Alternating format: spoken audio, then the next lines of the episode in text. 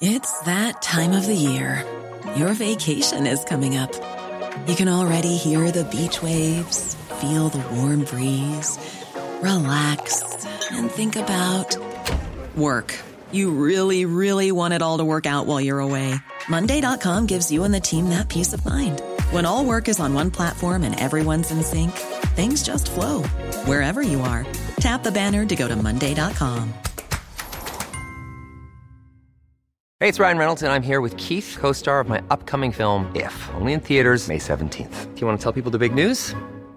All right, I'll do it. Sign up now and you'll get unlimited for $15 a month in six months of Paramount Plus Essential Plan on us. Mintmobile.com slash switch. Upfront payment of $45 equivalent to $15 per month. Unlimited over 40 gigabytes per month. Face lower speeds. Videos at 480p. Active Mint customers by 531.24 get six months of Paramount Plus Essential Plan. Auto renews after six months. Offer ends May 31st, 2024. Separate Paramount Plus registration required. Terms and conditions apply if rated PG.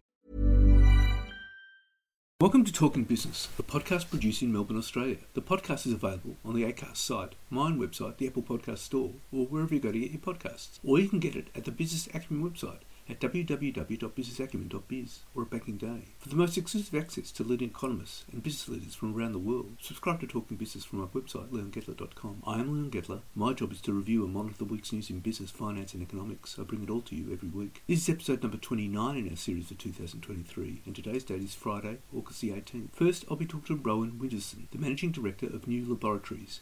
We'll be talking about supply chain issues, and I'll be talking to AMP Capital Chief Economist Shane Oliver. But first, let's talk to Rohan Widdison. Rohan, there seems to be a whole lot of supply issues happening. You've noticed it, and there's also the price increases because of supply chain crisis. So, what's your view about this? The whole situation, if you roll back, it you know it, it started way back in effectively March, April of 2020. So people are thinking about that it's a big issue that's happening now. But in our industry, a lot of things just went out of sync quite fast. So Uh, now, when you say our industry, you mean the beauty industry. in the cosmetic cosmetic manufacturing industry for skincare, body care, tanning products, all sorts of things. And I'll actually come back to tanning products shortly, which is an interesting one. So you have these supply chains that are all based on individual ingredients or raw materials. So you might have an emulsifier that's made up of multiple raw materials. And as soon as you as soon as the, the world stops ordering these, then the raw materials stop getting sourced. So you might have three to 20 individual raw materials that go to one end manufacturer to create that material. And so when all these things stop happening, then effectively those suppliers, they run down their supplies, then price starts moving up, then they try to catch up with demand and they can't catch up with demand. So it becomes a supply demand situation. So you might have bamboo material that comes out of Thailand that goes to France to be processed. Well, when you don't have a demand for Thailand, suddenly those materials stop getting made. So then you creates a supply demand situation and then everybody comes sort of out of that lockdown period and suddenly they're going I, I want to ramp up my production. I no longer want to make hand sanitizers. It becomes a case of i want to make lotion so next minute you know everything goes crazy. The other side to that which is really i think it's kind of a bit of a perfect storm situation because right now we're, we're seeing shortages happening and prices going up because of situations that are happening in you know that un- very unfortunate war in ukraine. A lot of a lot of oils come out of there particularly sunflower oil. And so we suddenly saw sunflower oil take a two to three hundred percent increase overnight because of the shortages coming up. Then at the same time you see the issue related to energy going into Europe, particularly to the German manufacturers. And that has a kick on effect of factories in Germany in terms of manufacturing materials. So suddenly you get short supply and cost increases. And we had a recent example of an emulsifier where the lead time blew out to 25 weeks and ran into short supply. And it was on the back of that. Then you compound that with Indonesia reducing the export of palm oil to obviously supply their domestic market, which you can't blame them. But then that pushes up the price of basic materials. So suddenly glycerin goes up three to 400% in a matter of months. So you've got all these elements of people not buying, suddenly wanting to buy. You've got um, energy issues. You've got countries where materials aren't going to come out of. You've got domestic markets protecting their supplies for their, their own population. And the result of that is that when you go to manufacture a product, the lead times to get materials have really blown out. You know, if I go back to the boring example of glycerin, previously you could contact the supplier. You could go go and get five ton tomorrow, not a problem. Now it's calling around which suppliers actually physically have it and which suppliers are only going to charge you 300% over the base price as opposed to some suppliers going 600% over. So it really has become a bigger challenge. And what that means to the consumer is that when you go to your store and you see an increase in something that used to be $29, it's now 32. That's the reality of it. It's the cost, unfortunately, kick on down the line because manufacturers pass on the costs to the brands and the brands pass on the cost to the retailers and the consumers. So yeah, it's kind of this perfect storm situation. And one of the really interesting ones that came up recently is a material called DHA, which is used in your self-tanning products. Last October, it became pretty much a global shortage and you could not get any in Australia. And that's only now coming back online now. So you had a situation where a very popular material just even wasn't accessible globally. And when it came back online, it had gone up 30%. So when you go to buy your self tanner, the understanding is there's an increase because of shortage and shortages just increase costs. So from new laboratories perspective, this is what very much caused by a combination of what COVID and the war in Ukraine? You got you've got COVID, you've got the war in Ukraine, and you have the shortage of palm oil coming out of Indonesia.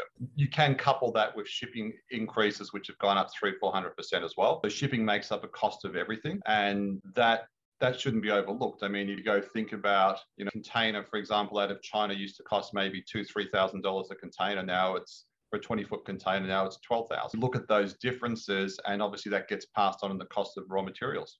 So, so what's driven up the cost of shipping? Well, a similar thing. You had you had factories in different countries say, well, COVID came along, retailers stopped ordering. Everybody, you know, quite rightfully was concerned about what was the future of world economies, and as a result, you end up with a slowdown in manufacturing in one country.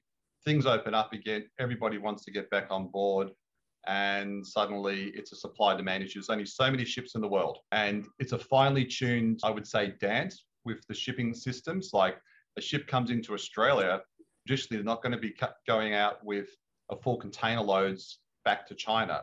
So the situation is if it's if you can't get enough outgoing goods coming out of Australia, your cost coming in is going to be quite high. This raises a very interesting question because uh, all of these issues aren't going to go away that quickly. I mean, this can last for quite some time to the next few years.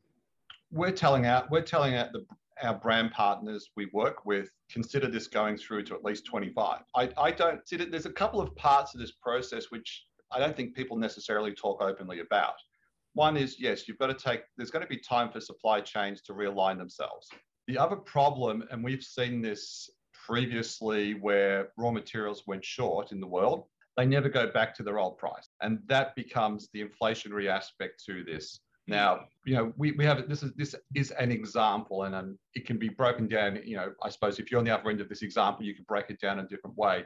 We buy a, a raw material which is seaweed based, and the cost per kilo has gone from it went from forty dollars a kilo to fifty and we just got informed it's gone to 80. So double. It's doubled in the past couple of months. And my comment to the supplier was simply this I get it with the cost of shipping. It's coming out of the Philippines. So I'm, I'm suggesting there hasn't been a big wage increase for the workers processing it. I don't suggest the sea is charging any more for taking its materials. Please justify to me doubling the cost. I, I understood 50 on the cost of shipping. I, I, I, struggle to understand 80. And the response that for us as a manufacturer is you have to then, you know, employ your technical and creative skills and you reformulate products to remove that material because ultimately there's a cost increase, but you can't have a cost increase that is just blue sky. There has to be at one point in time a, a realization that our customers, the brands and the consumers could only afford a certain amount. And this is where we've had to pivot on a very regular basis to look at reformulating whilst retaining the quality of the product. So, knowing that this situation will go on for the next, I would suggest, two to three years before any normalization happens, it, it's going to be a very rocky road. And you know, it's no different. You heard about why, why does it take to get a motor a year to get a motor car? the same thing, realignment of supply chain. Now, Rohan, uh, you would say at uh, new laboratories, the, the issue will be well, all the producers, all the suppliers will have to be start becoming more transparent. And I would imagine you'd have to actually start committing to long lead productions. Would that be right? Oh, 100%. So on long lead productions, that that that's that's a common discussion. that's well, it's a common almost daily discussion we have with our clients. You know, don't think about having your products made within 60 days. Think about having them made within four to six months down the track. As subject to availability of, of raw materials. We started, I'm going to say, we started with some of our larger clients last year by suggesting they lock in longer, larger purchase orders with longer lead times to secure raw materials at a lower price at that point. And the smart clients of ours who took up that opportunity saved literally hundreds of thousands of dollars in costs. But the other side to that on the transparency is that's you know on our side we're, we're t- we are we are literally an open book with our clients. We tell them quite openly if this if this product's going up, here are the reasons why. It's this emulsifier, this oil, these are the cost increases. It's something that I believe as a manufacturer have to provide that people talk about transparency, but I, call it just basically simple business ethics and honesty. That we're, we're in this together. We, we can't sit here and just pass every ridiculous price increase onto our clients. We have to show them how we can pivot as like I was saying earlier, pivot in terms of our formulation process, how to look at things you know, on a 360 basis. But it's also the informing like the clients who are with us on a monthly basis. They've been hearing this story, you know, for over six to 12 months. So I think it's an important thing that it starts at the manufacturing level, but I think that transparency has to roll right up through to the retail level that consumers are understanding that it's not just price increases for the sake of it, it's price increases because of the reality of the, the global supply chains which uh, would suggest too that inflation will be here for quite some time. I mean, that's a very sad fact. And you do hear, you know, obviously the, the, the, new government is talking about wage increases for the, for the lowest paid workers to address this issue. And I totally get it. And, I to- and in, in many respects, I agree. And then you have the other side to it that becomes another added cost, another layer in the cost of manufacturing that pushes prices up again. So it can be a bit of a vicious circle. And when you look at things like this, I don't believe when you have a 5%, say, wage increase coming up or potentially coming up, it's not going to stay at one level of society. It'll filter right through. At a certain point in time, it has to top out. But as to when that is, that's a, that's a crystal ball situation. Well, Rohan, this is all very sobering thoughts, and uh, not happy. yeah, yeah, but but you've really shed a lot of light, valuable light on this. And thank you very much for your time. My pleasure. And thank you for the opportunity to talk about this topic. And now let's talk to AMP Capital Chief Economist Shane Oliver.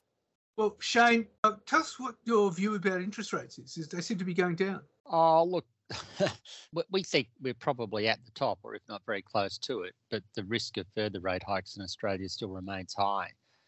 I mean, it seems to me there's a lot of evidence that inflation is on the way down. Uh, we're seeing that globally, particularly in the US. Uh, Australia is about six months behind where the US is on the inflation cycle, and we have start we peaked in uh, December last year uh, when the US peaked in June last year. So I think what's happening in the US is a sign of lower inflation in Australia, and we have also seen our inflation numbers come down. Uh, we've also seen increasing evidence that the Australian consumer is cutting back uh, on on spending, particularly discretionary spending which uh, points to lower economic growth ahead, possibly with the risk of recession. So all of those things suggest that the Reserve Bank should sit tight here, exercise patience, and wait for the the slowdown to to put further downwards pressure on inflation. But by the same token, they are still concerned about uh, wages growth being too strong. Productivity growth is weak, which means that the economy is more vulnerable to higher to higher wages growth and the labour market is still tight. So that's why you, you, still can't rule out rate hikes, but but we think we are either at or close to the top. So are we expecting more rate hikes this year? Well, we we are not. We think we've seen the top, but you'd have to say the risk the risk is still there. The risk of more rate hikes is still there. So the Reserve Bank has talked about inflation coming down by 2025. What's your view about that?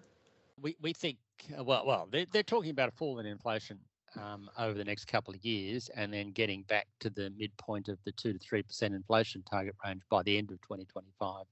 We think it could probably happen a little bit faster than that. And so if we m- remain on track for the Reserve Bank's forecasts, then interest rates will remain on hold, eventually starting to come down probably through next year. Um, they don't have to keep raising rates just because we're above the target because inflation lags movements in interest rates. It takes a while for the, the, the rise in rates to impact inflation. So just because we're above target doesn't mean they keep raising rates. But if we're heading towards target, then they'll be happy with that. We think that we can get back to the target a little bit faster, which means that they should be able to start cutting interest rates through next year.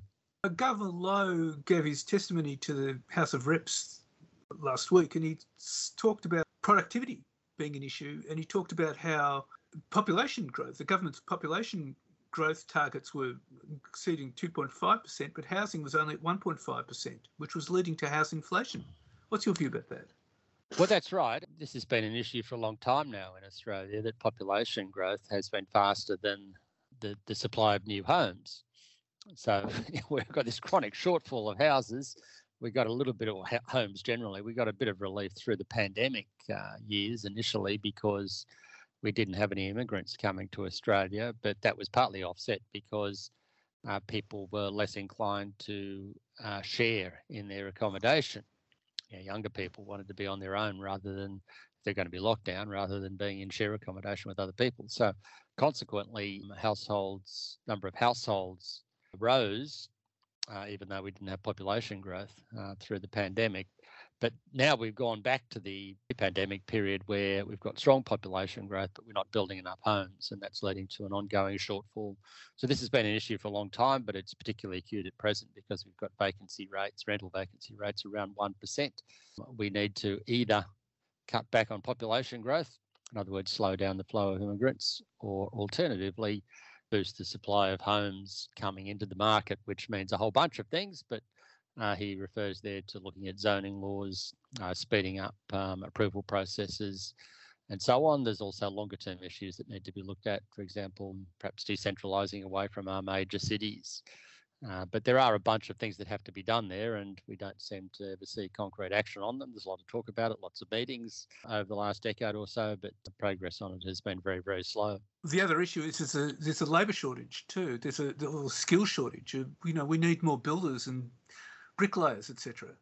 That's right. We haven't had enough uh, training of apprentices. occasionally, there's talk about that in budgets, but that doesn't sort of made much difference. Obviously, the return of immigrants uh, may help fill some of the gap there, but that's an ongoing issue. Uh, and also, building material costs have been high. So, even though there was a surge in approvals to build new homes through the pandemic, you know, with you know, various incentives put in place, there's a big backlog of houses and, and units which are yet to be built yet. Uh, properties that have been approved but haven't been uh, completed. So that pipeline is there, but it's taking a while to work through it because of the uh, the labour costs, or the shortage of labour, and the rise in building material costs. And then that, have, that of course, has also seen the situation where many builders have gone bust um, because they've signed up with their customers for fixed fixed contracts, fixed price contracts, and then found that the cost has well exceeded what they were contracted to deliver for, and then cost blowouts, and, and it sent some of them bust. So that's an, another problem. So there's there are some chronic problems there in the in the housing market, which which are related to, but somewhat separate to the productivity issue. The productivity problem is that uh, we used to have productivity growth around one and a half percent on average. In other words, output per worker would rise by one and a half percent per annum in that environment, you could have 4% wages growth because each worker was producing 1.5% more. Um, your actual increase in labour costs is about 2.5%, which is, believe it or not, in line with the inflation target. So now we've got uh, productivity which is a lot weaker than that, which uh, means that it's it's harder to sustain strong wages growth. So we need to find ways to get productivity growth up as well. And there's a whole bunch of issues around that, which Governor Lowe has pointed out too. Our tax system is not fit for purpose. Industrial relations system is too highly regulated and not flexible enough. There's all sorts of issues in the in the uh, the services sector, which hamper productivity, and all these things need to be looked at. But we don't seem to, to have the political will to do that. So yes, and uh, Governor Lowe was kind of alluding to that about political will. He's been alluding to that for quite some time, hasn't he? Oh, he has been. Uh, yeah, it's it's not a new issue. It's been around for a long time. You could argue the last big productivity reform in Australia was the GST.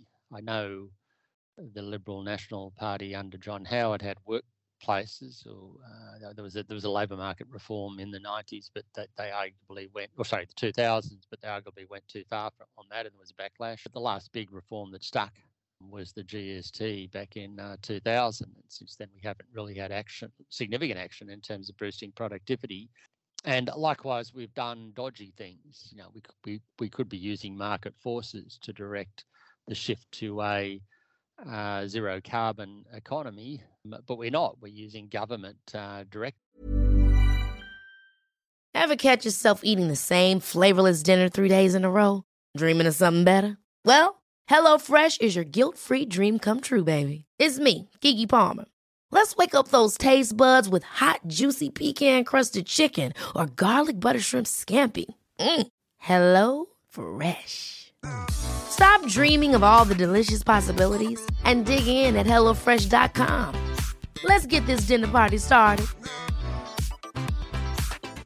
Hey, it's Ryan Reynolds, and I'm here with Keith, co star of my upcoming film, If, only in theaters, May 17th. Do you want to tell people the big news? All right, I'll do it. Sign up now and you'll get unlimited for $15 a month in six months of Paramount Plus Essential Plan on us. Mintmobile.com slash switch. Upfront payment of $45 equivalent to $15 per month. Unlimited over 40 gigabytes per month. Face lower speeds. Videos at 480p. Active Mint customers by 531.24 get six months of Paramount Plus Essential Plan. Auto renews after six months. Offer ends May 31st, 2024. Separate Paramount Plus registration required. Terms and conditions apply if rated PG. To, to do it largely, and that's uh, known to be inefficient. You know, government's got to pick what sectors of the economy will do well and, and what you know what are the best ways to get to it rather than let the market work it out. So, you know, by rejecting a price on carbon, that's also contrary to you know, best practice in terms of improving productivity. So there's a whole bunch of issues here, but the basic problem is that the politics has swung against uh, measures which will enhance productivity in a sustained basis. There's some things there. I mean, they still do bits and pieces about better training the workforce, uh, encouraging take up of new technology, and so on. But it, it, these days we seem very dependent on government directive as opposed to you know, market forces getting us there. Uh, so, so that, that the political political pendulum, which sort of swung towards free markets and deregulation and economic rationalist policies in the 80s is now well and truly swung back the other way towards more government intervention and less efficient policies uh, today. So that's the basic problem here, and therefore there's no political will on either side of politics to get productivity up again. Because basically, the, the problem with productivity is you need government boldness you don't need government boldness. You need government that uh, and political leaders who can explain to Australians what the issue is, why we need to do something about it, and then actually do something about it. But in an environment where government is driven by um, focus groups and what might be popular and what's not, you know, it's hard to get that done. And you could look to the US and say it's exactly the same over there. The two sides of politics in the US, putting aside the issues of culture and wokeness um, the two sides of politics are the same, both of them. What to use government direction to, uh, you know, to to determine which way to go in terms of addressing climate change and uh, a, a more bigger role for government in the economy, and that's not what you really want here. It's sort of like back to the 1950s or something with more protectionist policies, particularly using government subsidies to to develop manufacturing. But history tells us that that's not exactly reliable. Indeed. Well, Shane, look, thank you very much for your time. Okay, my pleasure, Leon. So, what's happening in the news? Well, the Russian ruble has fallen to its lowest value in 16 months, falling past 100 per US dollar. The decline comes as pressure grows on the Russian economy, with imports rising faster than exports and military spending growing for the Ukraine war. Russia has been targeted with sanctions by Western countries following its invasion of Ukraine in February 2022. The ruble plummeted after war first broke out, but was bolstered by capital controls and oil and gas exports. It has fluctuated in value since the war, but has lost about a quarter of its value overall against the dollar since Ukraine was invaded. Earlier on Monday, the ruble was 101.04 per US dollar. The more rubles per dollar means the currency is weakening, as it will take more of it to buy one US dollar, which is typically seen as the most powerful currency in the world.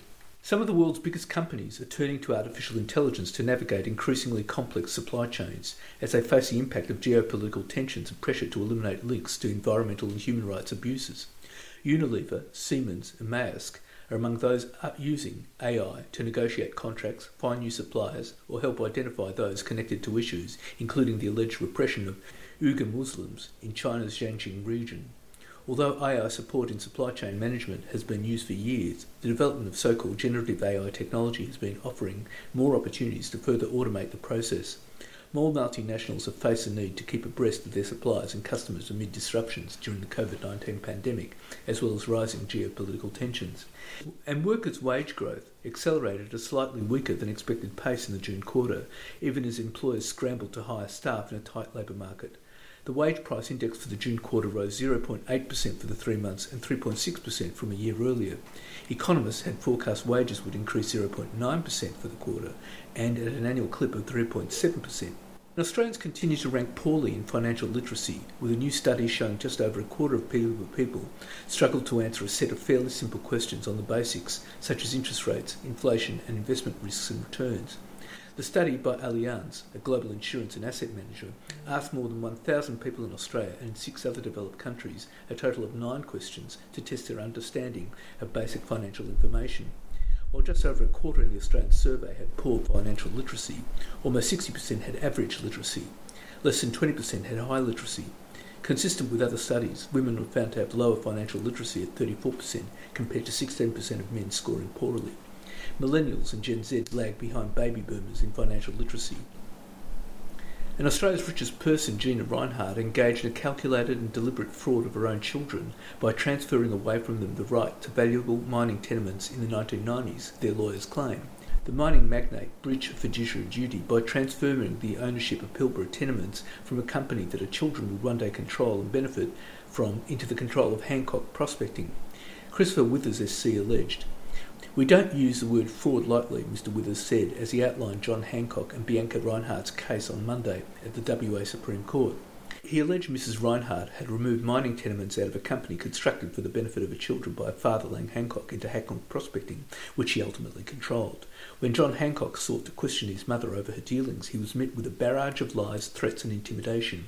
Mr. Withers said, Bianca Rinehart made an unexpected appearance in court on Monday with her husband Sasha Serebriakov, the court also heard extraordinary details of Mrs. Rinehart's relationship breakdown with her father through the 1980s after a marriage to Frank Rinehart, who Lang Hancock did not approve of because he denigrated his mining ventures.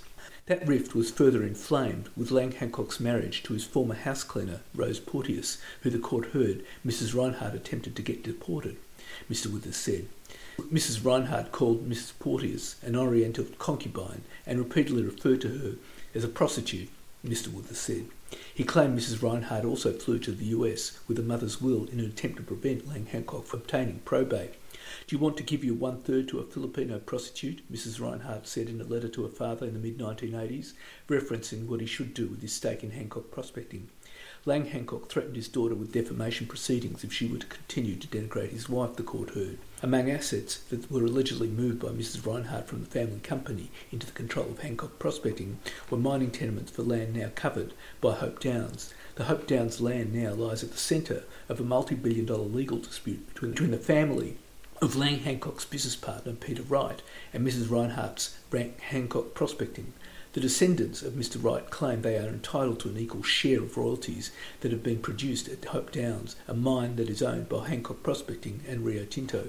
And Qantas formally declared its support for an Indigenous voice to Parliament as, as outgoing airline boss Alan Joyce committed to flying the Uluru Dialogue team around the country to help spread the message to regional and remote areas. Mr. Joyce said on Monday that Qantas had a long history of supporting reconciliation and the airline would not exist without the guidance of First Nations people as well as providing free flights to the Yes campaign through the company's aircraft, a Qantas Boeing 3737, a Qantas Link Dash 8 turboprop, and a Jetstar Airbus A320 now feature livery with the official Yes 23 logo. Qantas insiders said the airline was always braced for a barrage of criticism whenever it made a political statement, but they did not expect any backlash to its stance on the voice referendum to have a material effect on its revenue and Australian home insurance premiums jumped the most in two decades in the past year, driven by weather catastrophes and higher building costs, new research showed. Medium home insurance premiums surged 28% to $1,894 in the year to March 31, according to a report released on Monday by the Actuaries Institute. Premiums in the highest risk properties, such as those in flood or bushfire prone areas, shot up 50%, it said. The number of affordability stressed households, those spending more than one month's worth of their gross annual income on home insurance, climbed to 101.24 million from 1 million households a year ago, with the overall proportion rising to 12% from 10%. On average, those households spend 8.8 weeks of their income on home insurance.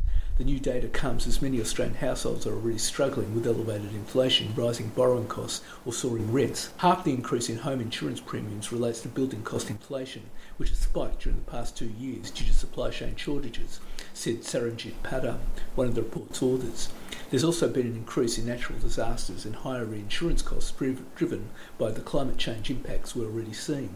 The hardest hit households are in the flood prone Northern Rivers region of New South Wales, as well as North Queensland and Western Australia, where cyclone risk is high, the research showed. Extreme weather catastrophes are becoming more common around the globe, with climate scientists warning that one in a hundred year disasters will occur more frequently unless carbon emissions are reduced dramatically. At Sydney's affluent northern beaches, Leafy Inner West and Second CBD Parramatta have the highest uptake of electric vehicles in New South Wales, while in Victoria, the Toorak tractors of the moneyed Inner East are on the out. Residents of Greater Brisbane, the Gold Coast, Sunshine Coast, and Moreton Bay are also going electric faster than the rest of the country, although outside the metropolitan regions, Queenslanders are lagging. The number of electric cars on the nation's road doubled last year and tripled in some suburbs as buyers made the carbon conscious switch, and the trend continued this year as global supply chain pressures eased. One in five light vehicles sold in the ACT in the three months to June 30 was electric, while the rates were 8.7% and 9.7% in New South Wales and Victoria, respectively, according to the Australian Automobile Association. Slightly more than 8% of new cars sold, or about 46,000 in the first half of 2023, were EVs, a 120% increase on the whole of last year. Illustrating the soaring demand, quarter on quarter growth was 21% in New South Wales. That's 7,745 EVs sold over three months. A huge 117% in Victoria, 7,875 EVs, and 23% in Queensland, 895 EVs. But although demand is heading in the right direction, the overall number of EVs registered remains a minuscule fraction over what will be needed for Australia to hit key emissions reduction targets in the years ahead. The highest penetration is in Canberra, where about 1% of registered light vehicles are battery EVs and further 3% are either hybrid or plug-in hybrid, compared to about 96% powered by petrol or diesel. And a Treasury review into secrecy laws that bind the tax office will consider the fallout from a $1.6 billion tax fraud scheme executed via TikTok, as federal Labor promises enhanced rules to protect taxpayers. Assistant Treasurer Stephen Jones said the government was deeply concerned at the revelations the fake GST claim scheme went viral on the social media platform, reaching a monetary total that is twice previous reports and represents the biggest tax fraud in Australian history. The fraud was uncovered by the banks, which froze accounts and alerted the tax office. The ATO said strict taxpayer secrecy laws limited what it could share about its investigation into the fraud, which was ongoing from 2020. TikTok said it permanently banned more than 60 accounts and removed hundreds of videos which triggered the fraud and the illegitimate payouts. One TikTok video last year by social influencers who promoted the scam, viewers were told, everyone else got refund, it's okay, it's just a temporary loan from the government. At least 56,000 people participated in the scam, which involves individuals obtaining an Australian business number, then using their MyGov account to file fraudulent business activity statements to claim GST refunds, which in some cases exceeded $100,000. Mr Jones praised officials involved in Operation Protego, launched to pursue the fraud on April the 11th last year. The Australian Federal Police have since conducted a series of raids that have led to more than 100 arrests, including three senior members of the Hells Angels motorcycle gang. There's also been compliance action against 56,000 people, mostly operating under the radar. And the profit reporting season continues. National Australia Bank raked in $1.9 billion in cash earnings over the June quarter, while reporting a modest deterioration in the quality of loans and lower margins from home loan competition. Contact Energy's profit was down 55 New Zealand million dollars. SkyCity confirmed that its FY23 normalised earnings remain in line with the guidance provided on May 24 of 300 to 310 million New Zealand dollars normalised EBITDA. Bendigo and Adelaide lifted cash profits 15.3% to a record 576.9 million. Online vehicle classified advertising Group Carsales after tax profit jumped 301% to 646 million for the full year ended June 30. Revenue for JB Hi-Fi, Australia's largest home entertainment retailer, gained 4.3% to 9.63 billion in fiscal 2023. Ansell total sales had slipped by 15% in the 12 months ending June 30 to US 1.66 billion dollars. That's 2.56 billion Aussie, while net profit after tax slipped by 6.6% to US 148.3 million dollars. Aurizon's annual net profit fell 46% to $276 million. GWA Group reported a statutory net profit of 43.2 million for the year ended June 30, up 22.7% on the prior year. Argo Investments reported a 13.2% decline in full year profit to $271.7 million. Lendlease reported a statutory loss after tax of $232 million for the year ended June 30. GPT Group reported a net loss after tax of $1.1 million for the six months to June 30, with investment property valuation declines of $341.3 million. Gas producer Beach Energy reported a 24% drop in full year profit. Centuria Industrial REIT, CIP, swung to a statutory loss of about $77 million over the 12 months to June 30. Charter Hall posted a statutory profit of $37.8 million. Home furnishing e-commerce company Temple & Webster Group has posted a 7.2% decline in full year sales to US 395.5 million, that's Aussie 609.5 million dollars with its bottom line sinking more than 30% to US $8.3 million, but the group met its profit margin guidance. Automotive Parts Group GUD Holdings lifted statutory net profit by 252% to $98.6 million in 2022-23, helped along by a large acquisition. Family tracking app Life 360 reported a net loss of US $4.4 million, that's $6.8 million Aussie, for the three months ended June 30, while revenue increased 45% year on year to US $70.8 million. Blood products giant CSL has lifted full year underlying profit 10% to US $2.61 billion, that's $4 billion Aussie. Treasury Wine Estates reported 3.3% decline in net profit to $254.5 million for the year ended June 30, compared with $263.2 million a year earlier. Annuities and funds management business Challenger has posted a statutory net profit up 13% to $288 million. Hearing device maker Cochlear tipped its underlying profit figure to rise between $355 million and $375 million. Healthco Healthcare and Wellness REIT delivered operating earnings of funds from operations FFO of 6.9 cents per unit. That's $25.5 million. Biotech stock Pro Medicus says the company increased its net profit by 36.5% to $60.6 million in financial year 2023. SEEK reported a 1% drop in adjusted net profit after tax to $255 million for the 2023 financial year, and earnings before interest, taxes, depreciation, and amortization, or EBITDA, rose 7% to 546.1 million, less than what it guided. Metals recycler and electronics recovery giant Sims has reported a 70% dive in profit to $181.1 million. Small mall landlord Region Group reported statutory net loss after tax of $123.6 million, down 125.4% compared with fiscal 2022. Fletcher Building net profit after tax fell to $235 million compared to $432 million in the previous year. Transurban's annual net profit has risen fivefold to $92 million after income from toll fares jumped 26% to more than $3 billion. Bapcor's full year net profit after tax came in $106.4 million, down from $125 $0.8 million in 2022. Seven West Media's net profit was was $146.3 million, down from $200.8 million last year, while net debt was $249 million, down from $256 million.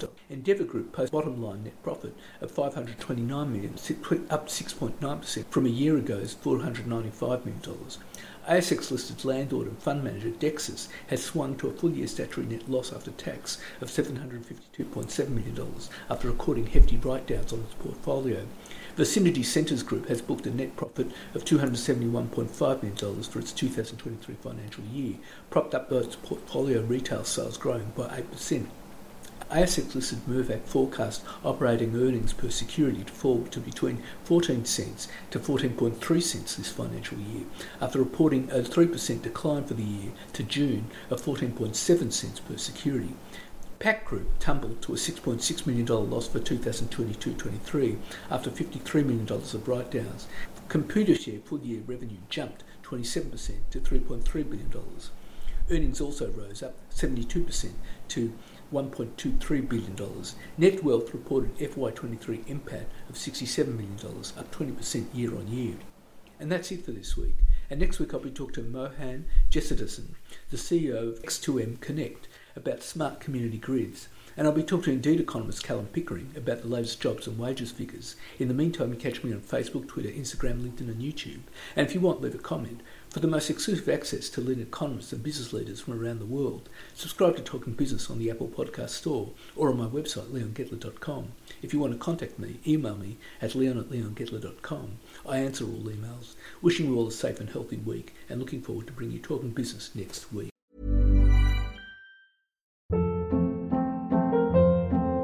Hold up. What was that? Boring. No flavor. That was as bad as those leftovers you ate all week. Keke Palmer here, and it's time to say hello to something fresh and guilt-free. Hello Fresh. Jazz up dinner with pecan-crusted chicken or garlic butter shrimp scampi. Now that's music to my mouth. Hello Fresh. Let's get this dinner party started. Discover all the delicious possibilities at hellofresh.com.